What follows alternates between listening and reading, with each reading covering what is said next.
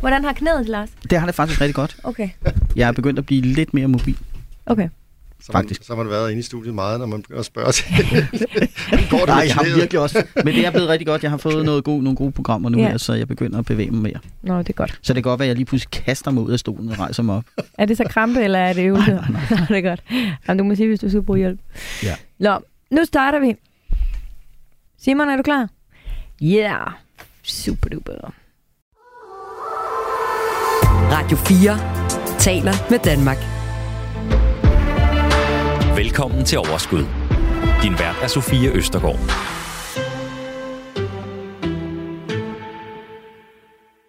Godt nytår, alle sammen. Så kom det nye år. Nu er det simpelthen øh, 2023, og ikke 2022. Og der går altså i hvert fald lige nogle dage, uger. Nogle gange synes jeg faktisk, der går måneder, før jeg vender mig til det der øh, nye tal. Men det, som, øh, som regel kommer med det nye år, det er jo, at det er højtid for nye beslutninger og nye ting, der skal prøves af. Om det så er for eksempel at få tegnet et medlemskab af fitness. Det tror jeg, der er mange, der, øhm, der som regel starter på lige her i januar, og også lynhurtigt slutter på igen. Der er også nogen, der gerne vil spise lidt mere grønt, men måske sidder der også der nogen derude og tænker, nu er det simpelthen i år, at jeg skal i gang med at investere. Og øh, det kan være svært at komme i gang, det er jeg fuldstændig øh, klar over. Men der findes råd. Og med det her program, der håber jeg, at øh, mine gæster og jeg, vi kan forsøge at inspirere dig til at komme i gang med at investere i 2023, hvis du endnu ikke lige er kommet helt dertil. Jeg lover, at jeg har simpelthen øh, lavet en, et pakket program med en masse fifs, både her i studiet med på telefonen, og så er der også en, en hel masse gode råd øh, og motivationer fra øh, lyttere fra Facebook-gruppen, der hedder Overskud Radio 4, og hvis du endnu ikke er medlem i den gruppe, så kan det faktisk være, at det er der, lige præcis der, at du skal starte. Måske skal du trykke pause, og så skal du hoppe ind og melde dig ind, og så lyt med igen. Fordi det er i hvert fald en rigtig godt sted at starte. Jeg håber, at når det her program det er slut, så ved du præcis, hvad du skal i gang med, og måske også, hvordan du skal gøre det. Velkommen til Overskud. Til dig, som øh, har lyttet med tidligere, så kender du helt sikkert vores øh, to gæster i dag. Og hvis du ikke gør, så må jeg jo nærmest sige, så er det simpelthen fordi, du øh, lytter for lidt, og så skal du tilbage og finde nogle flere af vores programmer, så du kan lytte til dem. Og øh, du kan finde dem alle sammen. Der er rigtig mange efterhånden, øh, efterhånden et godt stykke over 100. De ligger der, hvor du normalt finder dine podcasts. Men en af de tilbagevendende, som heldigvis også har sagt ja til at komme her i 2023, det er dig, Lars Skovgaard Andersen. Velkommen, og godt nytår! Tusind tak, og tak fordi jeg også må komme i 23. Jamen, Rigtig. det må du. Du er jo fra Danske Bank, investeringsstrateg. Det er ved at være noget tid siden, jeg har haft dig med i programmet her. Hvordan har du det? Jamen, jeg har det fint. Jeg har jo været lidt på via telefonen i stedet for. Mm. Øh, ja, jeg har det fint. Øh, Det er sådan lidt et, et, øh, et anderledes år, og jeg kan godt mærke, at det er lidt sværere for nogen at tale om investeringer, fordi det ikke lige går så godt med aktierne, men Ja. det, er jo, det er jo der mulighederne er. Ja. Så øhm, super, super spændende, og jeg er sikker på, at 23 det bliver endnu mere spændende end Mhm. 22. Og hvad du forudser, og, og sådan lidt mere konkret om, hvad du forventer dig af året. Det vender vi også tilbage mm. til øh, senere. Men øh, vi skal også lige hilse på dig, Erik Borg. Ja, Du hej. er selv investor, og så er du også medstifter af det, der hedder Invested.dk. Det er sådan et samlingssted for danskere, der gerne vil blive bedre til øh, at investere. Velkommen til dig, Erik. Tak skal du have. Hvordan har du det? Jeg har det sådan set også godt. Hvad med dine investeringer? Hvordan har de det? Jamen altså, jeg kan jo sige det samme som Lars. Øh, Det har været et spændende år, og det bliver et spændende år. så har jeg vist ikke sagt for meget. Nej. Øh, Så øh, ja, jeg forventer, der er masser af volatilitet i det nye år også. Mm. Og det er jo der, hvor det går op og ned. Og Det er der, ikke hvor det går bare op og ned. helt er så steady, som øh, nogen måske kunne ønske. Det er jo også lidt sjovt, når der sker lidt. Det er da Mhm. sjovt. Ja, så er der Ja. mulighed for at ride med, hvis ja. man slipper ud i tide og ind i tide. Ja, det er nemlig det er lige præcis det. Men øhm, udover jer to, som jo har øh, masser øh, års erfaring med også vejlede, så har jeg jo også øh, en masse lyttere med på linjen, både i form af input fra vores Facebook-gruppe, men øh, det er jo sådan, at det med at investere, det kan man være øh, ja, man kan jo både have øh, uddannelse og alt muligt andet, som man kan kalde erfaring og har det fundament at stå på. Men i det her program, der er det faktisk også rigtig vigtigt for mig at få noget af den øh, erfaring, som, som nogle gange er lettere at forholde sig til, særligt, Mhm. særligt som ny investor. Fordi der kan man godt nogle gange have det sådan med sådan nogen som jer. At det er rigtig spændende, det I siger, og I har helt sikkert også ret i alt det, I siger. Men jeg har lidt svært ved at forholde mig til det, fordi jeg ikke har en finansiel øh, uddannelse. Og derfor er det nogle gange så befriende, og ikke mindst inspirerende og motiverende at høre fra nogle af dem, som på andre, altså lige på det her område i hvert fald, er ganske helt almindelige øh, mennesker, øh, ligesom mig. Og det er jo ikke for at sige, at I to ikke er almindelige, fordi det er I. I har bare noget mere øh, sådan med i... Vi er mere nørdet. Ja, det er I nemlig. Rigtig godt ord. I er nemlig mere øh, nørdet. Og en af dem, som er måske lidt mindre nørdet, det er øh, vores øh, lytter, Britt Bredgaard Foss. Velkommen til. Tak skal du have. Britt, jeg er helt vildt glad for, at du også vil være øh, med i dag, fordi du har ikke helt så mange års erfaring som de to herrer, der sidder øh, her i studiet, og er heller ikke sådan helt så uddannet inden for, øh, inden for det at investere øh, og privat økonomi, som de er. Er det ikke korrekt? Jo, det er helt korrekt. Hvad er det dit forhold? Nej, det er det. Hvad er dit forhold til øh, din øh, private økonomi? Jamen, altså nu, jeg er lige blevet 45, og der har der selvfølgelig været nogle... Øh, I de yngre år, hvor privatøkonomi måske ikke var, var det, jeg havde mest styr på. Men, øh, men ret hurtigt, så fandt jeg ud af, at det at have styr på sin egen økonomi, det er at have styr på sit liv. For mig der er det en form for magt, vil jeg næsten sige. At øh, hvis man har styr på den del, så er der ret mange muligheder. Øh, men øh, for jeg, kan, jeg prøvede lige at kigge tilbage, så men jeg kan ikke helt se, om det er 18 eller 19. Øh, men der begyndte jeg at kigge lidt i retning af aktiemarkedet. Og jeg kan faktisk ikke huske sådan helt, hvad, altså, hvad der lige gjorde, at det var det, jeg skulle. Øh, men jeg, havde, jeg var færdig med at betale af på noget gæld, og havde nogle penge, som jeg ikke som sige, plejede at have. Og så tænkte jeg, det her, det skal, det skal bruges til noget fornuftigt. Mm. Og så øh, begyndte jeg at kigge rundt på nettet. Og øhm, ret hurtigt, jeg tror måske, det er der mange starter, men så finder jeg selvfølgelig frem til, til Nordnet og til Saxo Bank. Øh, og prøver at, at oprette mig der, og jeg tror næsten, det var sådan den, den største, øh, så det er sådan springet. Øh, fordi det er ikke sådan, at fordi man opretter sig et eller andet sted, at så lige pludselig så er alle ens penge blevet væk. Det, det er ikke sådan, det hænger sammen. Til starten med, så øh, synes jeg, det var fedt bare lige at prøve at kigge ind. Hvad er det her? Kan jeg finde ud af det? Kan jeg gennemskue det? Kan, kan jeg forstå siderne? Og det kunne jeg godt. Øh, det var faktisk meget øh, intuitivt. Blev du, Så, blev øhm, du næsten overrasket over, at det var øh, mere simpelt eller lettere, end hvad du måske havde bygget op i, i hjernen? Mm, ja, nok både det, men også faktisk det, det der sådan startede, det var egentlig, hvor... Øh, nu, det er ikke nogen hemmelighed. Jeg har øh, flittigt besøgt øh, Money Penny and More, øh, både på hjemmesiden og, og på, på Facebook. Øh, og det her med øh, af øh, månedsopsparing, ved, at man kan starte for forholdsvis øh, få penge, det var en overraskelse, fordi jeg synes ellers altid, det er det, man sådan har, det ved jeg ikke, troet, at, øh, at jeg i hvert fald skal have nogle øh, 10, 20, 30, 40.000, før det kan betale sig at komme i gang. Og det passede jo slet ikke. Mm. Mm. Øhm, for en øh, 500 lap, så kunne jeg komme i gang med at prøve at investere lidt. Så er der en masse om, at jamen, det er for lidt penge at investere, og det er for dyrt i kortage, og jo jo, det er muligt. Men øh, det koster så- altså på, på mundsopsparing er der jo ingen kortage, men, men det her med at prøve at, at købe nogle aktier og lege lidt med det og sige sådan, øh, hvordan gør man, øh, nu har jeg købt den, hvad skete der med den, kan jeg sælge den igen, eller skal jeg beholde, eller altså sådan alle, hvad skal man sige, øh, mekanikken i det. Øh, at det var muligt.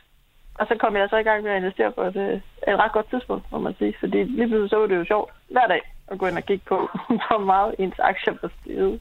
Mm. Øh, fordi at, at verden bare var, var med mig.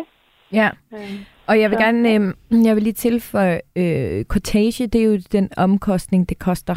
Øh, altså, Mm. for det koster jo penge både at købe, og det koster at sælge, men det gør det ikke på månedsopsparing. Øhm, så startede du med de der øh, 500 kroner. Øh, var, var, det, var det det, der var dit udgangspunkt på det tidspunkt? Ja, det har det nok været i et par måneder, men ret hurtigt, så, øh, så blev det til mere. Altså, så tænkte jeg, okay, men så, så i en lang periode, der var det mellem 500 og 2.000 om måneden, jeg smed ind på den her. Fordi, øh, altså, nu havde jeg jo nogle penge, som jeg normalt har, har givet til nogle andre i form af noget gæld, øh, som jeg lige pludselig kunne sætte ind. Men jeg begyndte også at være meget bevidst om, hvad, øh, hvad skal man sige, hvad jeg brugte mine penge på. Øh, der stod på den måde. Nu, ja, når jeg har veninder, og de spørger sig det her med at komme i gang med at, at investere, så siger jeg, i princippet, så kan du... Øh, hvad hedder det? Altså, den kaffe latte, du altid køber på vej hjem fra arbejde. Mm. Eller øh, den der pakke øh, snoller. Eller, Pølsehornene på tanken. Ja, ja. Sådan nogle øh, små ting, som måske ikke sådan giver super meget øh, livsnydelse, men som man sådan lige køber på vejen. Hvis man, hvis man tager de penge fra, jamen, så ret hurtigt, så har du nogle 100 kroner i hvert fald øh, om måneden, Ja. som man kan prøve at investere. Så øh, jeg synes ikke, at... Øh, og det synes jeg da ikke, man skal. Det er jo ikke sådan, fordi jeg har gået og øh, nægtet mig selv ting. Men, men hvis der er noget, der ikke sådan rigtig... Altså den der kaffe latte på motorvejen øh, fra Circle K, det er jo ikke, altså, det er jo ikke den, der gør mit liv øh, bedre, vel? Mm. Så, så sådan, kan man, sådan kan man godt begynde at anskue det, sådan, Ja. i hvert fald hvis man synes, at man ikke har, har råd til at komme i gang. Jeg er fuldstændig øh, med dig hele vejen. Og lige pludselig, det er også meget, tror jeg, det er meget symptomatisk, det der med, at du så starter med et beløb, og lige pludselig, så, altså, så, så går der sport i at se, hvad man kan finde øh, af flere øh, penge rundt omkring, øh, og få sat dem ind. Og, og det er faktisk det, som jeg har oplevet også selv, men jeg også oplever, at mange nye in- investorer, de, de netop oplever, hvordan man bliver grebet af det her. Øhm, mm. Men Britt, hvad investerer du i, og hvordan finder du ud af, hvad du gerne vil investere i? Og altså, det har været... Øh, jeg gør det ikke helt så meget mere, men, men det har været sådan her hjemme om aftenen hos os, at når min mand han så film, så sad jeg på, øh, på, på telefonen og kiggede på aktier. Øh, og jeg har brugt øh, rigtig meget tid på at igennem øh, mit arbejde og sådan de ting, jeg laver, du ved, hvad, hvad er det egentlig, vi bruger for nogle ting? Hvad bruger vi meget af? Og hvem sælger det? Og kan man købe aktier i det? Og og så finder man så også ud af, at der er rigtig mange firmaer i den her verden, som man ikke kan købe aktier i. Men, mm. men, øh, men det har været rigtig spændende, sådan, fordi nu ved jeg, at det her, det bruger vi rigtig meget. Så det kunne være sjovt at, øh, at få nogle aktier i det. Ikke? Mm. Øhm, men det skal så siges, at i 20, december 20, der, øh, der, der solgte jeg alt. Fordi der havde jeg lavet 50 procent på det, jeg havde investeret. Øh, og så havde jeg til udbetaling til et hus. Øh, nu, nu skal det lige siges, at øh, jeg bor i Sønderjylland, og hernede der giver man ikke 4 millioner for et hus, så det er ikke... Øh, altså, det, det er ikke men, men det gav bare en mulighed øh, til at gøre nogle ting, som vi, vi havde drømt om. Vil du have kunne købe det hus, hvis du ikke var gået ind på aktiemarkedet der i 18 eller 19? Nej, for så havde jeg ikke til udbetaling nu. Mm. Så, så det var, det var fedt. Ja, Lars, øh, det her, det må jo være, altså, det er fuldstændig efter bogen, det her. Ikke? Ja, det er fuldstændig efter bogen at komme til at gøre det på det rigtige tidspunkt. Ja. Men Det det, er endnu mere efter bogen at kunne gå ind og kigge i sin hverdag, og så finde sådan nogle ting, hvor man... Vi gør jo mange ting af vane, mm. men er der nogle ting, du sådan kan tage lidt fra, så kom i gang med din opsparing. Øh, og det er helt efter bogen, hvis vi alle sammen sådan tænker lidt. Jeg tror, jeg tror, at den krise, vi er i gang med i øjeblikket også, gør, at vi tænker endnu mere over, hvad vi bruger vores penge på. Og så kan det jo godt være, at det ikke er det hele, der skal gå til gas og alt muligt andet. At vi sådan lige tænker budgettet igennem, og så kan der godt være nogle penge, der lige ryger over i investeringskassen, fordi det er den bedste måde, at dine penge er placeret på, det er at investere. Mm. Øhm, Jeg synes også bare, Britt, Britt, din historie er også bare så vidunderlig. Det der med, at du, altså, at du så også, du kom ud, og du brugte pengene, altså, og har faktisk øh, øh, altså, købt et hus, som jo Mhm. også, mm, afhængig af hvor det ligger hen, men jo også er en eller anden form for øhm, investering, og så kan du jo starte Mm. forfra, når du så har 500 kroner til overs Ja, ja, næste point. gang, ikke? Pointet er det der, at du tager pengene væk og begynder at, at spare sammen til et eller andet. Mm. Vi, vi, altså, vi kommer også til at leve længere, og de unge mennesker skal bare se at komme i gang med at spare sammen. Det betyder også, at du måske på et eller andet tidspunkt i dit livsforløb kan stoppe med det, du vil, og så lave noget helt andet. At, at helt den der tankegang med at få lagt lidt penge til side, det bedste, du så kan gøre med de penge, du lægger til side, i min optik, det er at investere dem. For Mm. over tid, så giver det mere, end at stå kontant. Så Ja. skal du kunne tåle de der udsving, der kommer en gang imellem. Men, men sådan er det at investere. Erik, øhm, hvad siger du til den her måde, det her med, øh, det her, altså den måde, som øh, Britt finder sine investeringer? Øh, Stemmer det overens med den måde, du også selv øh, arbejder? Ja, jeg synes, at det hele taget lyder som en helt fantastisk historie. Enten har drukket virkelig meget kaffe latte, eller også virkelig ret plet i aktierne, ja. øh, hvis man kan veksle det til et hus. Jeg synes, det, det lyder helt fantastisk, men jeg synes, der er ideen om at tage udgangspunkt i nogle ting, som man kender. Altså, hvis man interesserer sig meget for biler, eller hvis man øh, gamer meget, at man så tænker, hvad er der for nogle virksomheder her? Fordi så har man et udgangspunkt for noget, man måske har en lille smule forstand på, og så kan man så dykke ned i de, i de virksomheder og begynde at undersøge dem, og så eventuelt købe op i dem. Og det er også det indtryk, jeg får, at, at hun har gjort. Altså taget udgangspunkt i et eller andet, som mm. omgiver hverdagen, og så ja. sige, at det kan da godt være, at de er, det er gode virksomheder at investere i. Så det synes jeg lyder meget fornuftigt. Ja. Britt, hvad er det konkret? Øh, altså, hvad har du investeret i? Ja, altså, der, øh, altså jeg har selvfølgelig startet øh, forfra igen, efter vi øh, købte huset, så jeg, altså med at købe op igen. Øh, mm. Øh, og lige nu, der har det lidt primært været, været fonde. Altså øh, det danske C25, og så en global fond. Men, øh, men i enkelte aktier, øh, der, og det bliver så meget, øh, hvad hedder det, og diskuteret, men, øh, men jeg har også gjort lidt i, i våbenaktier. Øh, og ellers så har det været, øh, hvad hedder det, ny, hvad hedder sådan noget, grøn energi, øh, ligesom så mange andre. Så lidt den ene, lidt den ene yderlighed og lidt den anden yderlighed. Hvorfor, hvorfor våbenaktier?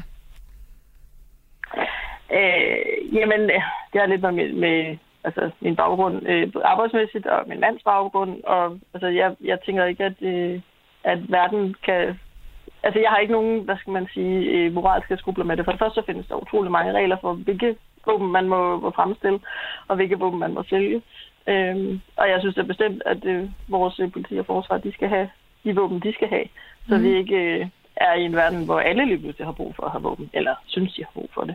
Ja. Så, så det har jeg ikke øh, nogle problemer med. Og ret beset, så, altså, så er det jo ikke kun sådan... Altså håndvåben, det er jo, det er jo den gammeldags krig, men der er masser af andre former for, for våbensystemer og, og hvad skal man sige, gadget til, til forsvarsindustrien, som, som der også bliver produceret. Ja. Øh, og jeg tror, jeg tror rigtig mange, de investerer i noget, der leverer til forsvarsindustrien, uden at de selv er klar over det. Og hvordan, altså nu siger du, det, det har noget med både din mands og dit eget øh, arbejde. Øhm, hvordan, kan du fortælle lidt mere, selv lidt flere ord på, hvordan du har brugt, øhm, brugt den viden, som I har derfra? Øh, ja, nu, altså, jeg er senest i Beredskabsstyrelsen, så der var jeg, og, og har været forsvar tidligere. Øh, så der var jeg nu, der har jeg jo kigget rigtig meget på, øh, altså hvad er det for en, en fremtid, vi kigger ind i? Det er oversvømmelser, det er storme, det er sådan, altså de her klimahændelser. Hvad for noget udstyr bruger vi til det? Mm. Øh, eller til det? Øh, øh, der bruger vi rigtig meget sådan nogle water tubes, det er sådan nogle mobile dæmninger, og der er sådan, det er meget nørdet. Øh, det kan man ikke købe aktier i, men det er jo sådan noget, jeg har undersøgt. Øh, okay, altså det her, det er fremtiden. Det bliver vi nødt til at have for at kunne sikre vores, øh, vores huse. Hvis man ikke kan købe aktier øh, i det, hvordan har du så investeret i det?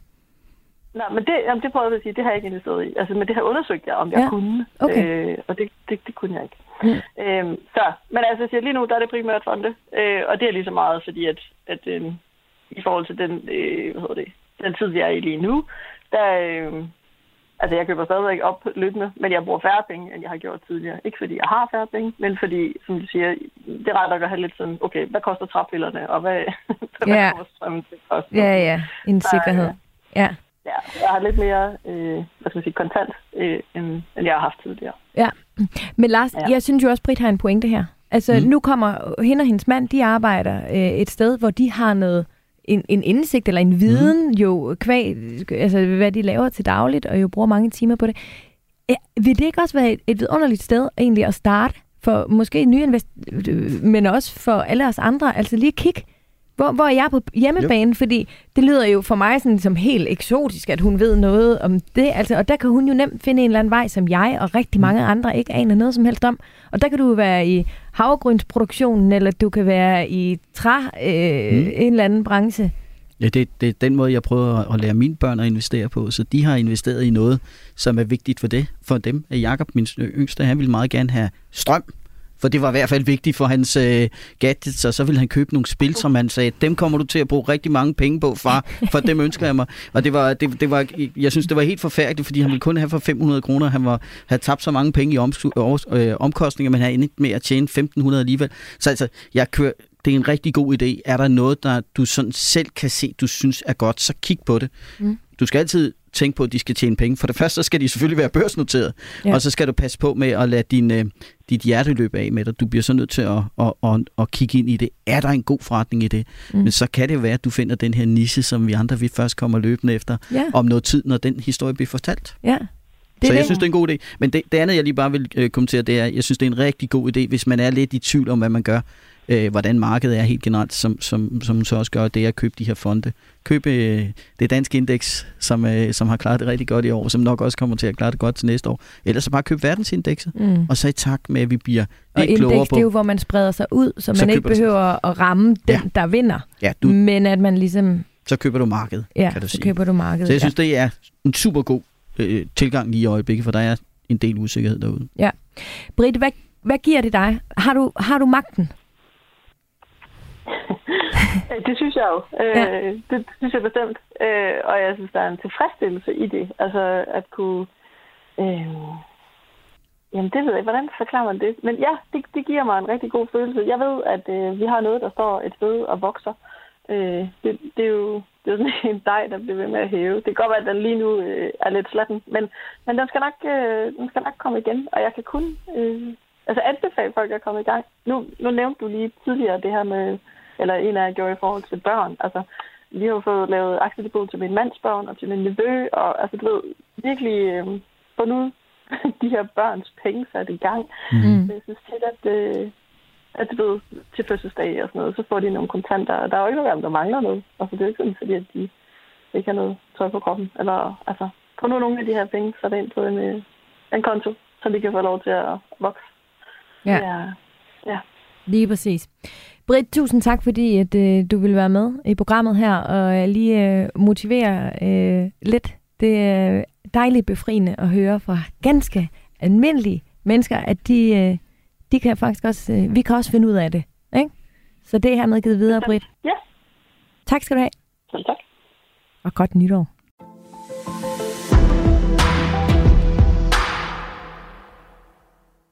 Erik og Lars, Mm. det var ikke dumt, hva'?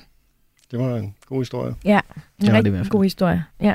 Men der er mange flere øh, inde på, fra vores Facebook-gruppe, som jeg også godt kunne tænke mig, øh, inden jeg senere gerne vil tale mere om, øh, hvad vi kan forvente, og hvad I vil øh, anbefale, at vi kigger ind i her i øh, 2023.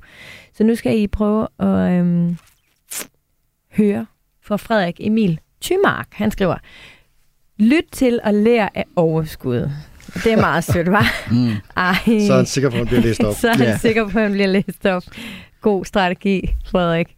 Jeg tager den lige igen. Lyt til at lære af overskud. Særligt Sofie Øs. Nej, det står der ikke. Nå. For basisviden om investering i psykologi, start en månedsopsparing med en global indeksfond og find ud af, at ned og opsving ikke er så farligt. Så byg ovenpå den globale fond med en kerne eller satellitstrategi. Hvad siger du til det, Lars? Jamen, det er, det er opskriften. Det er, det er den opskrift, jeg prøver at udbrede til alle dem, Ja. jeg kan. Men jeg tror, der er flere af dem her. Nu skal I høre. Radek, øh, han skriver, Min bedste tips, det er start nu og ikke i morgen. Invester i det, som interesserer dig. Gå op i det i perioder, for eksempel hver søndag formiddag. Del din oplevelse med andre, som også investerer eller interesserer sig for det. Spørg dine venner, familie og kollegaer. Investerer du? Fordi flere, end du tror, de vil svare ja. Jeg har selv fulgt dit tip, siden jeg begyndte at investere for tre år siden ved at danne en aktie- og investeringschatgruppe med fire andre. Så har jeg startet en ugenlig podcast med min bror, der hedder Udbyttebror. Og jeg læser bøger om andres erfaringer og idéer og debatterer dem ivrigt på nettet med andre gode mennesker. Det har givet mig en ny næring til livet og et fokus på, hvad jeg vil med både mine penge og med mit liv.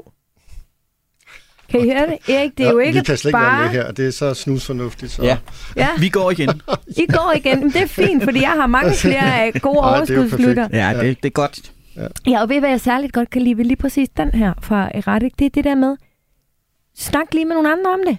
Fordi hold nu op, hvor er der mange, der i en meget, meget sen alder føler, at de ikke er med i den her klub, mm. Fordi der ikke var nogen, der spurgte dem. Ligesom Radik, han anbefaler, investerer du? Og så kan de sige ja, og så har vi noget mere til fælles, vi kan tale om. Men de kan også sige nej, og så kan de begynde at tænke over, nå, gud, hvis du gør, og du er jo helt almindelig menneske, der er måske Ja. Hvordan socialrådgiver eller noget. Jamen ja. Præcis.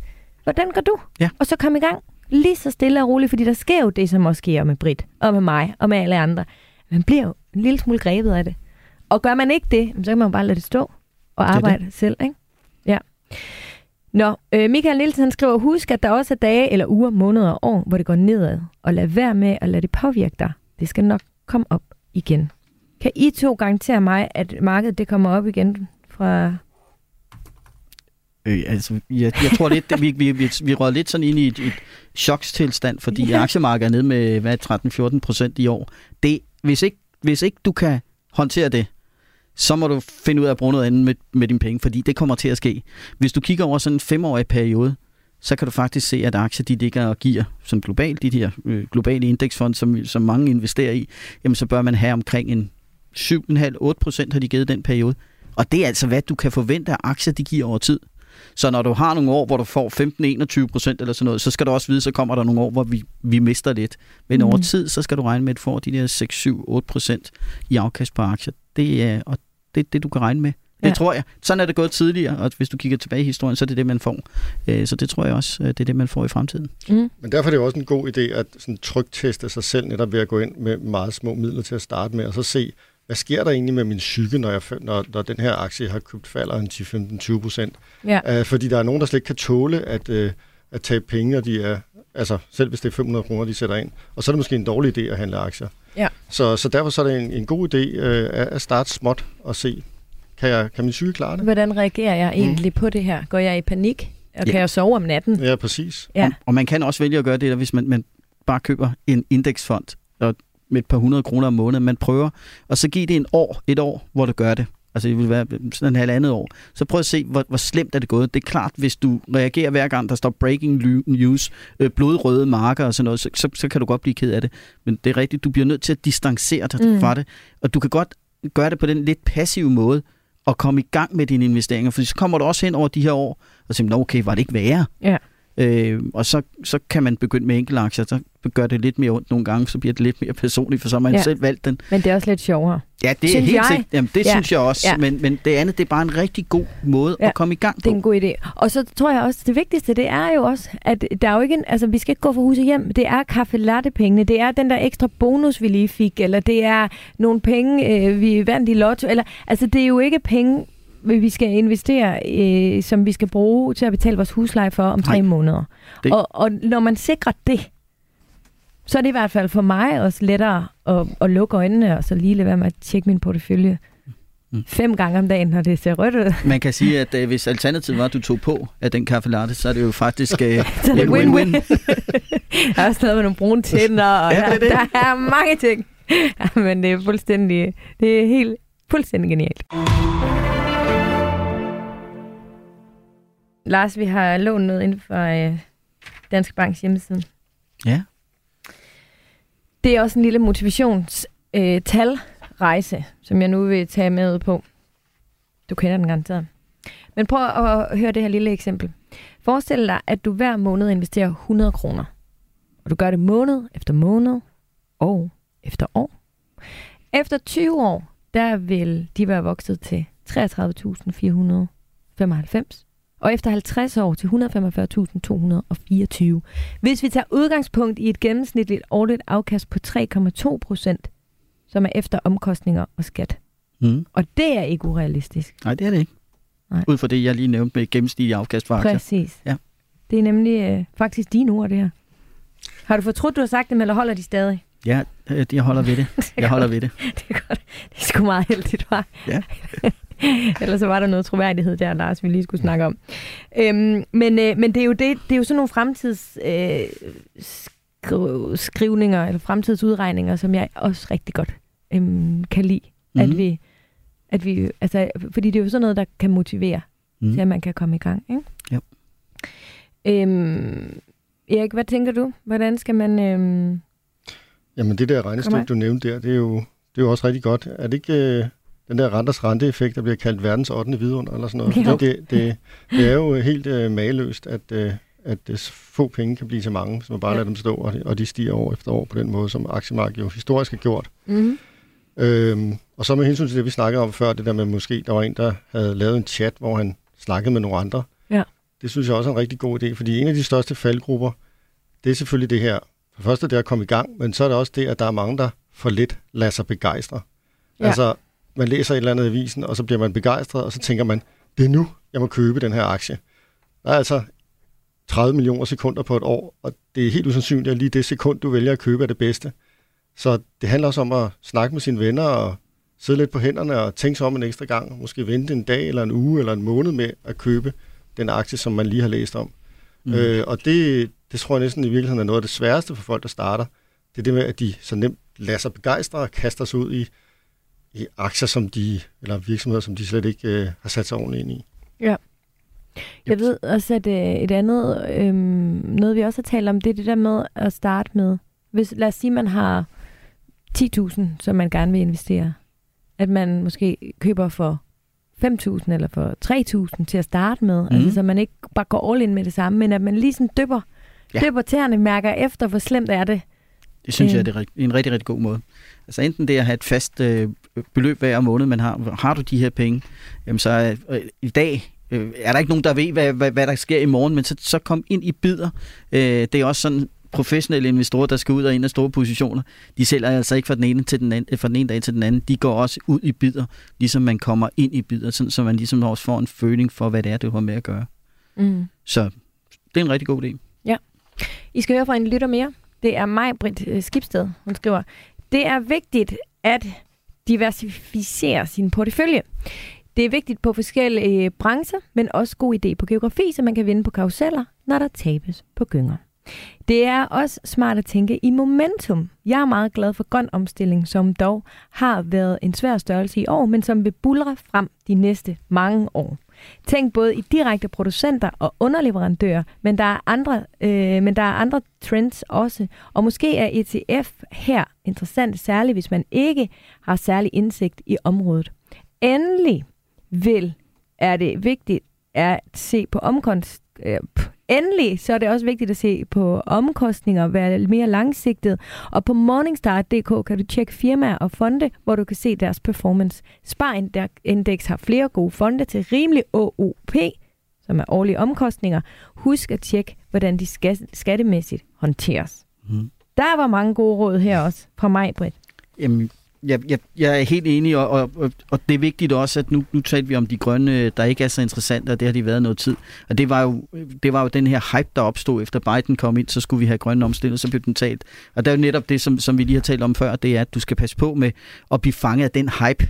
Mm. Du skal sætte dig ind i tingene, men at bruge en, en, en indeksfond eller en ETF, det, det, det er sådan set det samme. Det er, de, de følger et, et eller andet tema, eller en, en region, Som, eller hvor sådan man kan sige, at det er en Det er hel masse mange- enkelte aktier, der er puttet ned i en pulje, Ja. hvor du køber det hele, og på den måde spreder risikoen ret simpelt. Ja, der får du så en mindre selskabsrisiko, men du får jo risikoen mod det tema, du køber. Ja. Så for eksempel, når vi er ude og anbefaler at købe op i datasikkerhed, som vi tror på, øh, det har vi svært ved at se, vi kommer til at bruge færre penge på, Mm. så er den her ETF, som, øh, som, som vi er inde og anbefaler vores kunder, jamen den, er jo, den, den har den samme volatilitet, som man vil have på en, et, en, måske et selskab, der lå i en anden sektor alene, fordi det er, det er bare meget dyre aktier, og det er noget, som alle kan se er en god idé. Så, så man skal passe på med at blive forledt til at tro, at fordi man køber et indeks, at man så ikke har et risiko, for du har risiko mod lige nøjagtigt det tema, du køber. Ja. Og der er altså nogen, hvor, hvor den bevæger sig lidt mere end andre. Så, Så det er jo ideen er, at man vigtigt. skal købe flere forskellige indeks Det kan man gøre, også. men også bare vide, hvad det er for noget. Hvad er DNA'et? Hvor meget bevæger den sig? Så kan du godt have den, men så skal du bare ikke have så meget i den, som du måske har i den her år, som er et medicinaltema, hvis det er det, du kigger på. De bevæger sig nok lidt mindre. Og nu vil jeg gerne høre jer to, med al den erfaring, uddannelse, I måtte have i jeres bagage. Hvad, hvor skal vi kigge hen her i 2023? Og der vil jeg gerne starte faktisk ved den grønne omstilling. Vi hørte mig, Britt, hun øh, talte om den lige før. Hun skrev til mig, at den har haft det hårdt i 2022, men den vil buller afsted. Den vil buller frem de næste mange år. Det siger mig, Britt. Hvad tror du, Erik? Jamen, det er da sikkert rigtigt. Altså, jeg øh, interesserer mig mest for en lille del af den der grønne omstilling, og det er sådan noget som atomenergi, som jo ellers har været tabubelagt i mange år, måske i lighed med det, som Britt talte om før med, med våben. Lige pludselig så er det kommet ind i varmen igen, også på grund af, af det, som Rusland har gjort og lukket for gassen. Øh, så er der pludselig mange, der begynder at kigge på øh, atomkraft igen, og det er jo faktisk øh, en fuldstændig grøn energi, og jeg tror, hvis det blev opfundet i dag, så vil man faktisk kalde det et mirakel for menneskeheden, fordi det er jo en lille bitte, øh, sådan en lille uraniumpille på størrelse med lillefingeren på en baby. Den indeholder lige så meget energi som et ton kul og 480 kubikmeter naturgas eller 450 liter olie. Mm. Det er jo helt vildt. Så den tror du på? Øh, Jeg, jeg tror, øh, at vi ikke kan komme uden om atomenergi, hvis øh, vi vil den grønne omstilling. Så derfor så tror jeg, at det er et godt sted langsigtet at investere, og de nye moderne atomkraftværker, som snart er undervejs, som har de her containerstørrelser, de er jo også meget sikre, øh, og der bliver forsket utrolig meget i, mm. i sikkerhed og energiudnyttelse. Så, så det, er, det er et tema i den grønne omstilling, som jeg er meget optaget af. I november 2022, der lavede vi faktisk et helt program om atomkraft, forstå atomkraft. Mm. Øh, meget, meget spændende øh, program. Og, og ugen efter, der lavede vi øh, et program, der hed, der, hvor vi fortalte om, hvordan man eventuelt, hvis man har lyst, for det skal man jo altid selv tjekke, kan investere i atomkraft. Lars, er du øh, øh, jamen, enig med Erik i atomkraft, men også øh, det, at den, med mig, Britt, at den grønne omstilling, den vil bulle frem, eller har den noget sin jeg top nu, flade lidt ud, eller altså, er det... Jeg, jeg tror, at den stadigvæk vil bulle frem. Vi kommer nok for en periode, hvor vi kunne have råd til at være grønne, til at nu er det lidt mere, nu skal vi altså også have noget energi. Ja. Så jeg tror, den får, den får, får medvind, og det er også derfor, at A-kraft lige pludselig bliver stuerent igen, fordi vi har fundet ud af, at vi skal altså have noget energi. Øh, og og så, er det, så, så er det måske lidt mindre vigtigt, om det kun er vindmøller eller, eller sol, men, men, men det, vi kommer til at se det. Jeg er, jeg, jeg er ikke helt så specifik. Jeg går ned i de rene øh, underkomponenter. Mm. Jeg synes, at som forsyningssektoren, som er med til at lave den her omstilling, øh, er, er rigtig, rigtig spændende. Det er den ud, ud fra, at den ligger inde i det her spektre. Kan man finde dem, der omstiller sig lidt, eller kan du finde nogen som Ørsted, der gik fra at være sorte til at være grønne? Kan mm. du finde de selskaber, så er det super spændende. Og det, er, det ser vi ske ind i den hele sektoren, da den begynder at rykke sig. Og det tror jeg på for, for flere penge ind. Og så er der også en sektor, der nyder godt af, at renterne de ikke bare stiger, det er en sektor, der har lidt modvind, når, når renterne stiger. Jeg tror på, at renterne de skal sådan flade lidt ud. Så jeg får den her gode historie, plus jeg også får sådan en ekstra komponent, der hedder, at renten betyder noget godt for den her sektor. Ja. Øh, så det er en af faktisk øh, her i starten af året, så er det et af mine bedste kant for året. Det er den sektor. Og lige om lidt vil jeg gerne høre, om du har flere idéer, men jeg kan godt tænke mig at høre dig, Erik, fordi det var noget, jeg øh, tænkte, efter vi lavede det program der om atomkraft. Hvor, hvor stor en påvirkning vil det have for vores investeringer, om det om, om politikerne i Danmark beslutter sig for, at det er en energikilde, vi skal benytte os af, eller ser du kun ud over Danmarks grænser i din investering øh, i atomkraft? Jeg kigger meget ud over Danmarks grænser, også mm. fordi der er ikke lige nogen virksomheder, som vil nyde specielt godt af, hvis vi i Danmark lige kaster os ud i det. Og man kan sige, at vi er jo så langt fremme med vindmølleenergi i Danmark, så, så det, altså, det, det er nok ikke lige det, politikerne øh, satser på, ved at tro øh, i fremtiden. Og det betyder heller ikke så meget for, for de ting, jeg investerer i. Det er egentlig mest øh, amerikanske selskaber, altså for eksempel øh, nogen, der er foran med, med hensyn til øh, de her små atomreaktorer. Ja. Øhm, kan du nævne nogle af dem? Der er et, et, et øh, firma, der hedder NuScale, NU Scale, øh, som mm. er børsnoteret i, i, øh, i USA. Og øh, det er en af de få øh, firmaer, øh, som er, sådan, er direkte inde i det her kun øh, og som også er ret langt foran med de her modulære reaktorer. Og der forventer de, at den første kommer på markedet her i 2027.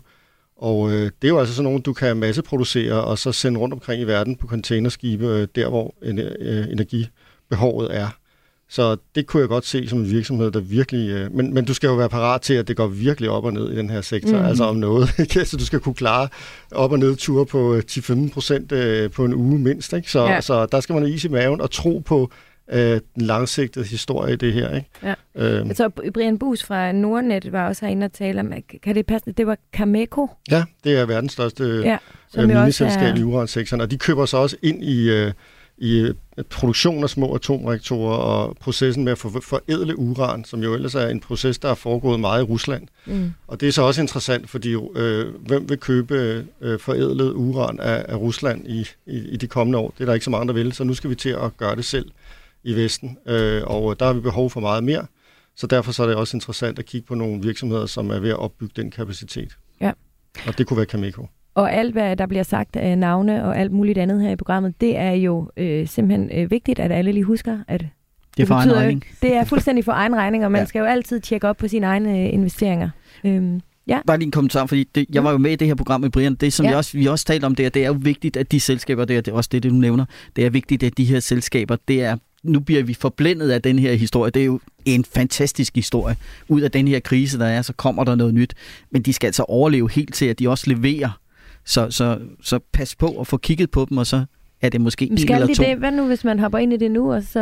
Du kan jo sagtens komme til at vælge, på, vælge det forkerte firma, kan man sige, som i sidste ende ikke er dem, der kommer til at producere det. Mm. Så det skal man hele tiden være opmærksom på. Øhm, men men det, det er også derfor, det er meget godt at have sådan en base med fornuftige ETF'er, verdensindekset, og så have nogle penge til over, som du eksperimenterer lidt med i ting, du Netop. interesserer dig for, eller, eller jeg synes er spændende at følge. Så, Så ikke lidt alle mere penge- risikovillig og lidt mere leje. ikke alle penge eller... i atomenergi. Ja. Nej. Ikke alle pengene i uren. Det- Det, det, det, det synes jeg måske det- vil være en dårlig ja, idé. det, den er givet videre. Lars, du talte om datasikkerhed. Jamen, jeg tror bare, det stadigvæk er et tema, der vil være derude. Det her er også et segment, der har lidt under, øh, når renterne stiger, det er de her vækstaktier. Så det er stadigvæk også et tema, vi tror på være hot derude. Men altså, det er så noget mere, vi, lige i øjeblikket, så er det sådan en mere konservativt måde, vi går, tilgår, så er det de her forsyningsselskaber. Og så ser vi jo selvfølgelig også og kigger ind i øh, Kina, hvis de begynder at genåbne øh, mere, end de har, har gjort i, øh, i 22. Hvis de virkelig laver om på det, jamen så tror jeg også, der kommer nogle kæmpe skift ind i aktiemarkedet. Så skal vi lige pludselig måske ikke have så mange sundhedsaktier, som vi, som vi havde i, i 22. Så skal vi måske have lidt mere øh, råvarer, energi, selv noget af den sorte energi, som vi desværre nok kommer til at leve med i mange, mange år endnu. Så tror jeg også på, at det vil være rigtig, rigtig spændende det nye år her. Så øh, der er nogle ting, som kan komme i spil, og der kan åbne op endnu mere. Mm. Øh, så det skal man også være opmærksom på. Nu har vi levet i den her periode, hvor vi har været bange for inflation, vi har været bange for recession.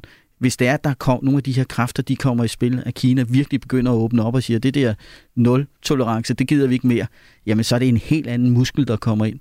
Sådan noget som emerging market, som vi ikke har kunne lide som investeringsområde. Det Og vil du lige sætte et par ord på emerging market? Emerging market, det er sådan nye markeder, hvor vi i USA og Europa og Japan for den sags skyld, så er vi, hedder vi developed markets. Mm. Men så vil det være sådan noget som Asien, der vil være super, super spændende. Ja. Øh, Så der er nogle, nogle rigtig gode muligheder i det nye år. Mm. Det lyder lovende. Mm? Ja.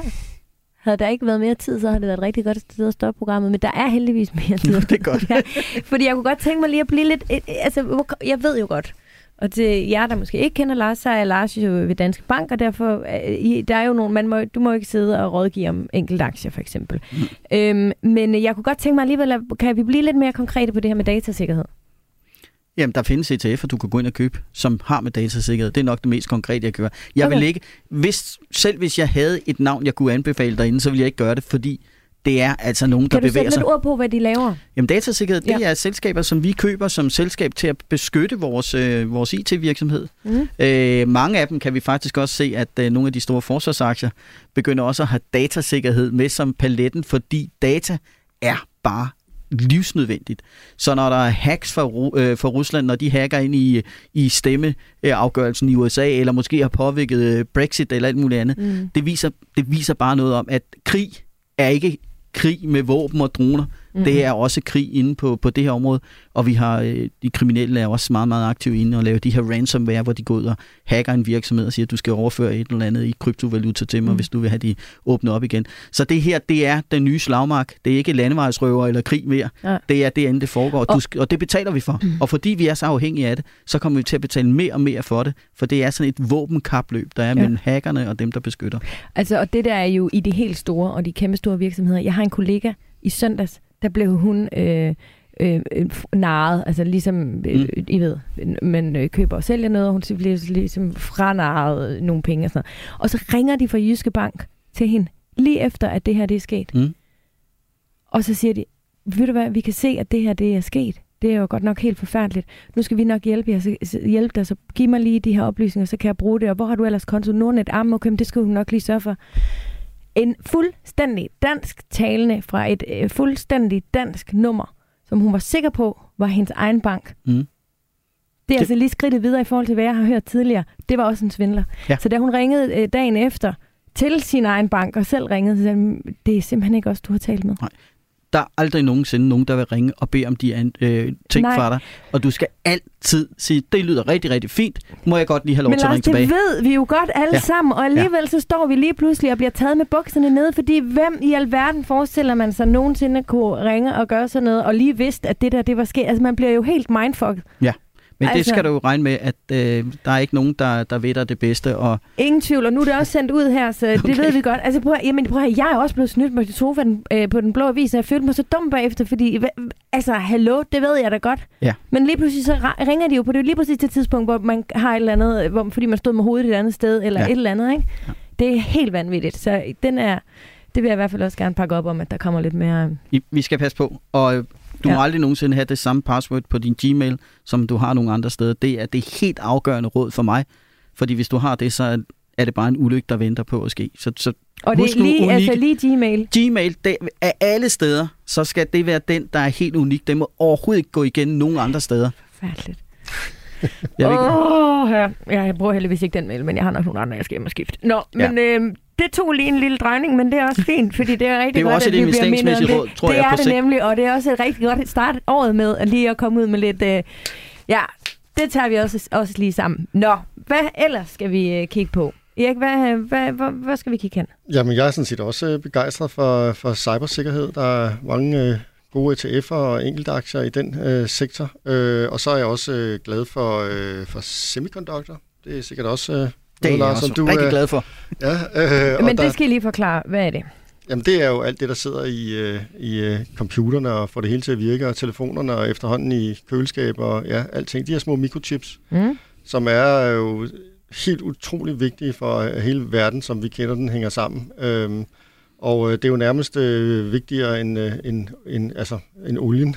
altså, øh, verden, som vi kender den, kan simpelthen ikke fungere uden de her mikrochips. Ja. Øhm, det er lige før, du ikke kan få din kop kaffe om morgenen, alt efter hvor avanceret din øh, kaffemaskine er. Jeg drikker ikke kaffe, så lige Nej, der okay, har lige jeg ikke der er brug for. ikke- er du ikke Vi ramt. kender mange Øh. andre, der, der meget gerne vil. Men der er jo nogle utrolig vigtige øh, firmaer i verden, som beskæftiger sig med det, og længst fremme med det. Der er blandt andet en i Taiwan, der hedder Taiwan Semiconductor, som mange af jer sikkert har hørt om i forbindelse med øh, Taiwan-krisen, som også ligger ulmer i, med, med Kina.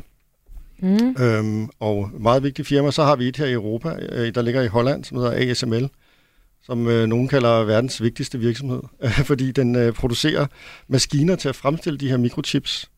Øh, og øh, ja, de er de eneste i verden, der kan producere dem på så højt et niveau. Så øh, det kan jeg da sige full disclosure, dem er jeg selv investeret i. Øh, og, og hele den her sektor er jo, er jo øh, i takt med, at renterne er steget, så, så er den faktisk også blevet ramt. Også fordi der er lidt med, at øh, nu kan man måske ikke få lov til at sælge det her ind til Kina. USA har lavet noget lovgivning omkring det.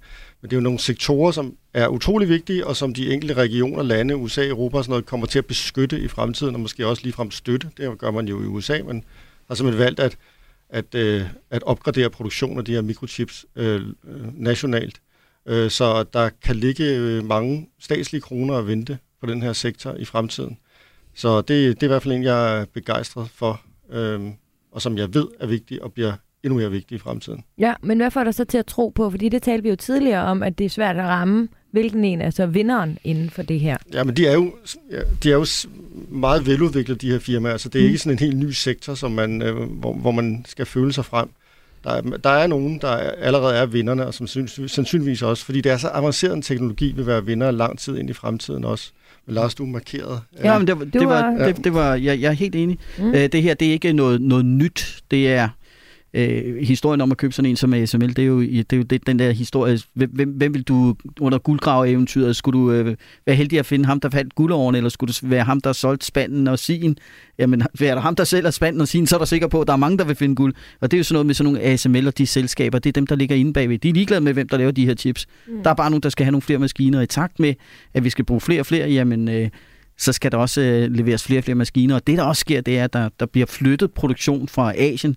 USA har jo bragt sig selv lidt i samme situation, som vi har gjort i relation til gas fra Rusland.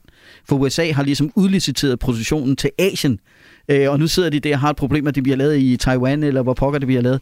Øh, så, så nu begynder de også at trække øh, produktion hjem. Så der er også, igen, så skal der bygges øh, smartere fabrikker, der skal bruges maskiner til at, at, at, at, at bygge de her øh, faciliteter på de nye øh, semiconductor-fabrikker. Så jeg, jeg, jeg ser det som en rigtig spændende sektor, og øh, den er uundgåelig. Det er noget, vi bare skal have. Og så skal vi passe på med og, og ikke rende ind i de der blålyn. Der er nogle, nogle rigtig nye spændende ting med, hvor det har været sådan mere normale semiconductors, der sådan skulle kunne udvikle og, og transmittere hurtigere og hurtigere. Så det næste nye, det bliver, hvordan man pakker de her, altså ikke i, på paller, men inde i semiconductoren. Der kommer der nogle nye hollandske selskaber, som alle sammen er nogen, der udløber fra den her faktiske ASMI øh, gamle sektor, eller selskab, som så er spredt ud. Så kommer der også nogle nye selskaber der, der laver det. Så vi er først lige begyndt. Mm.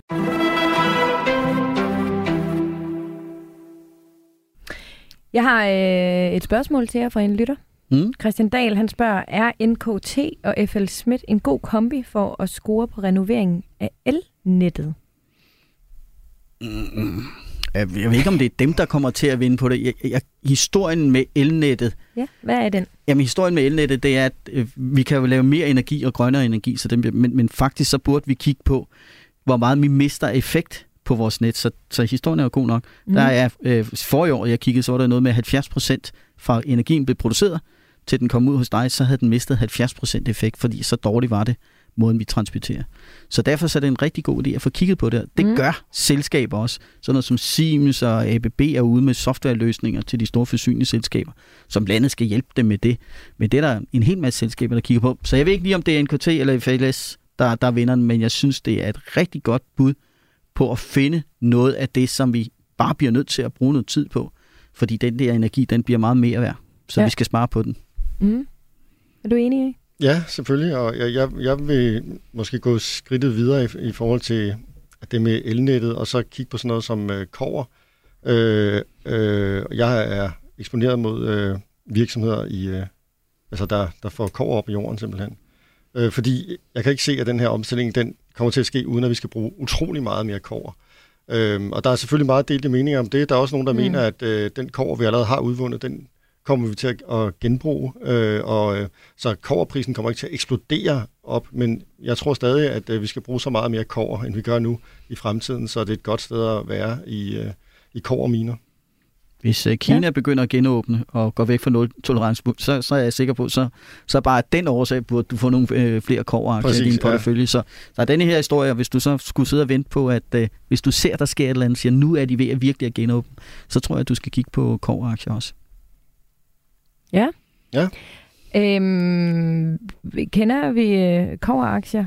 Det er nok Øh, mest dig, ikke? Jamen, jeg har en, der, der er Freeport McMoran. Det, det er et meget et stort amerikansk øh, mineselskab i koverbranchen, og det man kan sikkert dykke ned og finde øh, alle mulige spændende, meget volatile øh, aktier i den her sektor. Ja. Men lige der, der foretrækker jeg egentlig bare at, øh, at ligge i store koverminer. Jeg har jo også, øh, som jeg tidligere nævnte i programmet, er meget glad for guld. Ja. Øh, og øh, der øh, graver jeg lidt, mig Og- lidt længere ned i enkelte guldmineselskaber, som jeg synes er sjove. Ikke? Og er du Øhm, stadig glad for guld? Fordi det er jo faktisk, vi har lavet, jeg tror måske, det var sidste år, øh, forrige år har det, så det var i december, tror jeg, for cirka et år siden, vi lavede et program om guld, om at investere i guld. Er du Ja. stadig glad for det? Øh, jeg er stadig glad for guld. Den, øh, den øh, trang forsvinder nok aldrig, men det er rigtigt, at guld har jo været, øh, jeg tror faktisk, det er længere siden, øh, vi lavede det. Øh, det var før øh, corona. Øh, Så er det to år siden. Ja, i hvert fald i og men, men det, den har jo været lidt kedelig her, fordi, også fordi dollaren har været så, så, øh, så stærk, så, øh, så guldet ikke, øh, er- ikke, ikke været så spændende. Den var næsten ved at lave en ny top i forbindelse med, at Rusland gik ind i Ukraine, men ellers øh, har det været stødt øh, nedadgående. Og nu øh, ser det ud som om, der er ved at komme lidt liv i det igen, på grund af, at dollaren bliver svækket. Mm. Men det er altid godt at have lidt guld som forsikring, enten i banken eller i form af nogle øh, guldmineselskaber. Ja, har du også øh, guld, Lars, hjemme Jamen, på problemet er også eller lidt- noget? Ja, problemet er lidt med de her metaller, hvis man har dem bare liggende, så, øh, så har de jo en konkurrent nu, og det er renten. Så det er, det er rigtigt i perioder, hvor du ikke får noget for dine penge liggende, så, så kunne du vælge guld, for så havde de jo holdt noget værdi, og så kunne de måske stige, men lige i øjeblikket, så får du jo en konkurrent fra helt almindelige obligationer, der begynder at give noget rente. Og det tror jeg også, at det er noget af det, der, der, der skubber lidt til nogle af de, de ting, der er derude, øh, at, at der lige pludselig er det her alternativt. Der er en rente, som vi ikke havde før, det, det kan godt give nogle nye udfordringer, og det kan betyde, at der er nogle ting, som var super, super gode for to år Mm. siden, som aldrig bliver gode igen. Og mange af os, der investerer i dag, har jo aldrig prøvet at investere i den verden, som den er, altså lige nu, hvor renten ser sådan her ud. Mm. Mm. Øh, og det er jo også et eller andet sted, vi lige skal lande i og finde ud af, hvad, hvad gør vi så? Ja. Øhm, men det er jo også spændende. Her til sidst, der vil jeg gerne læse en, øh, en sidste, øh, et lille sidste råd op for jer. Det er Christian Dahl. Han skriver, bedste råd jeg har er, jo mere du ved, jo mere vinder du. Det betyder ikke læs regnskaber til du signer, men vær nysgerrig og spil på egne styrker. Hvis du eksempelvis arbejder i sundhed, så fokuser på aktier inden for det. Et andet råd, jeg også bruger til at... Øh, et andet råd, jeg også bruger, det er at optimere min tid. Når du alligevel bare sidder i bilen på vej hjem, så lyt til podcast eller lydbog eller sådan noget. Fordi igen, jo mere du ved, jo mere vinder du. Er det ikke en meget god Jo. måde at slutte Jo. det her Jo. på. Glimrende. Hvad? Det er som en nytårsforsæt i det nye år. Man Lige skal præcis. vide mere og sætte sig ind i en masse ting. Det er nemlig det. Så Erik Borg fra Invested og Lars øh, Skovgaard, Danske Bank. Endnu en gang en fornøjelse. Hey, selv her i 2023, der kan I sgu også. Det, Det er godt. øh, Det var en fornøjelse, tak. Ja. tak fordi I ville være med. Ja, tak. Programmet var som altid tilrettelagt af mig selv og af Simon Helberg. Husk, at du kan høre alle vores tidligere programmer. Det kan du inde øh, der, hvor du normalt henter dine podcasts. Og du kan finde mig på mine sociale medier. Hvis du har en idé til et program, eller du har en kommentar, så kan du lægge den til mig der, eller du kan finde vores Facebook-gruppe, der hedder Overskud Radio 4, og se så bare af at komme i gang. Det er faktisk øh, ret sjovt, og man kan være med selv, hvis man bare finder det mindste overskud. Tak for i dag.